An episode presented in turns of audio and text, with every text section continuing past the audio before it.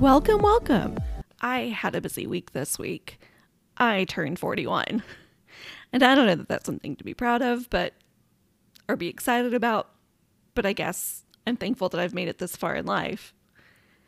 I kind of had a two part birthday celebration. Um, I asked my parents about coming for my birthday to help me celebrate, which was this past weekend, and they could not come because my stepdad had to had to work. So they made arrangements to surprise me the weekend before, though their surprise did not turn out to be quite like they expected. I ended up finding out about the surprise through Life 360. Both my parents thought they had turned the tracking options off, and they did not. And I happened to look at it because my sister's phone it said it was dying, and I just wanted to make sure she was in a safe place. And happened to find out that my parents were in the same area as me. They were like 30 minutes away, and I thought, what are they doing here? And I like went through all the possible reasons through my head and nothing made sense. And then it dawned on me, I was like, I bet you they are coming to try and surprise me. And I started like tracking them as they were driving through the Metroplex. And I saw that they had stopped at a a cake place and then they they finally made it to my house and I finally got the notification that they had arrived at my house they were a little disappointed. They wanted to come in and decorate my house and just try and make it a big surprise thing when I walked in, and it just didn't go as planned. I didn't care about the surprise. I was just super thankful that they were here. My husband was in on the surprise. Um, he made reservations at a nice steakhouse. We got to eat yummy steak and I ate escargot and had yummy wine, and it was really awesome. And then we came back home and we had cake and they gave me gifts. Um, my mom got me a James Avery charm bracelet with a couple of charms, and then my husband got me a charm to go with it. And he surprised me with a trip to an indoor skydiving place. The rest of the weekend was spent just hanging out with my parents. My mom made a yummy meal. We had drinks. We played games. We just hung out and chatted, and it was awesome. I've really missed my parents. Watching them leave was pretty sad, but it of course is part of part of it. The weekends end, they have to go back home. Just the way it is. This past Friday was our actual reservation for the skydiving. Um, I got off work at five o'clock. We had to be there at six thirty, and I didn't really think anything about it throughout the whole entire day. I I was excited, but I guess I just had too much on my mind at work, and so I just didn't think about it. But um, hubby texted me at one point and said that he had that Tim McGraw I went skydiving song stuck in his head all day because he was super excited about it as well. And I, part of the reason why he scheduled this indoor skydiving was because I always like to say that skydiving is on my bucket list. Um, hubby thinks that I would chicken out at the actual opportunity to do it. So he just kind of thought, well, maybe we'll start with indoor skydiving and see if we we can handle that okay. On the way to the venue, hubby asked me if I was scared, and I was like, "No, I'm way too excited to be scared." And I looked at him and I asked him if he was scared, and he was like, "Yes, absolutely." I mean, I was just my adrenaline was going like I, I didn't think about being afraid. I was just too excited to do it. So we get to the the venue. We walk in the doors, and it's right, right as we stepped in. We stepped into like this concrete building, basically, and we were greeted by the the workers at the front desk, and they were instantly like, "Have you have you filled out your waiver?" And we were just like, "No, we have not." So they guided us to a computer to fill this waiver out. And reading this waiver was so intense.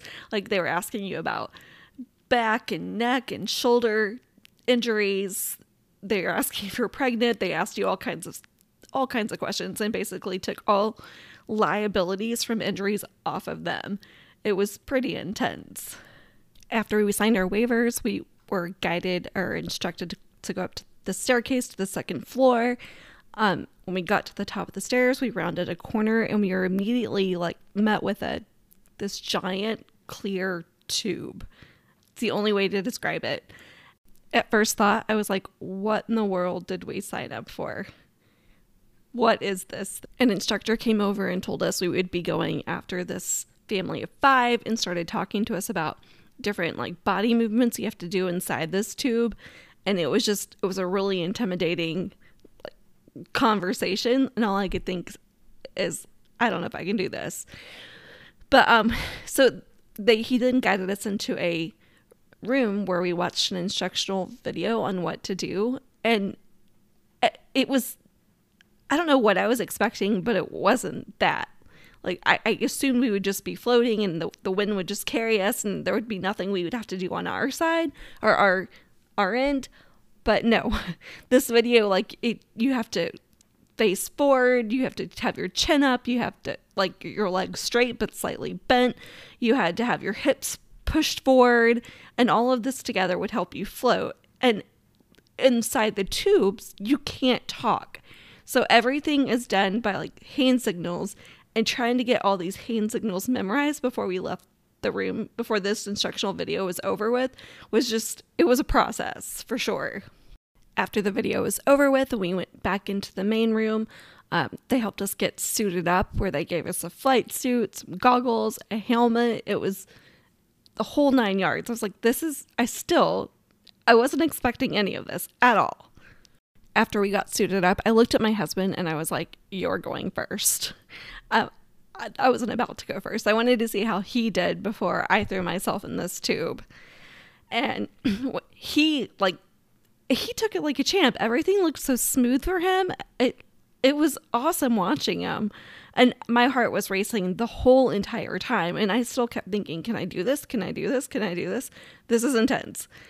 So when it was my turn, I walked up to the door to the tube and it's shaped like a door frame. And I think it's supposed to mock the door of a plane when you're actually skydiving.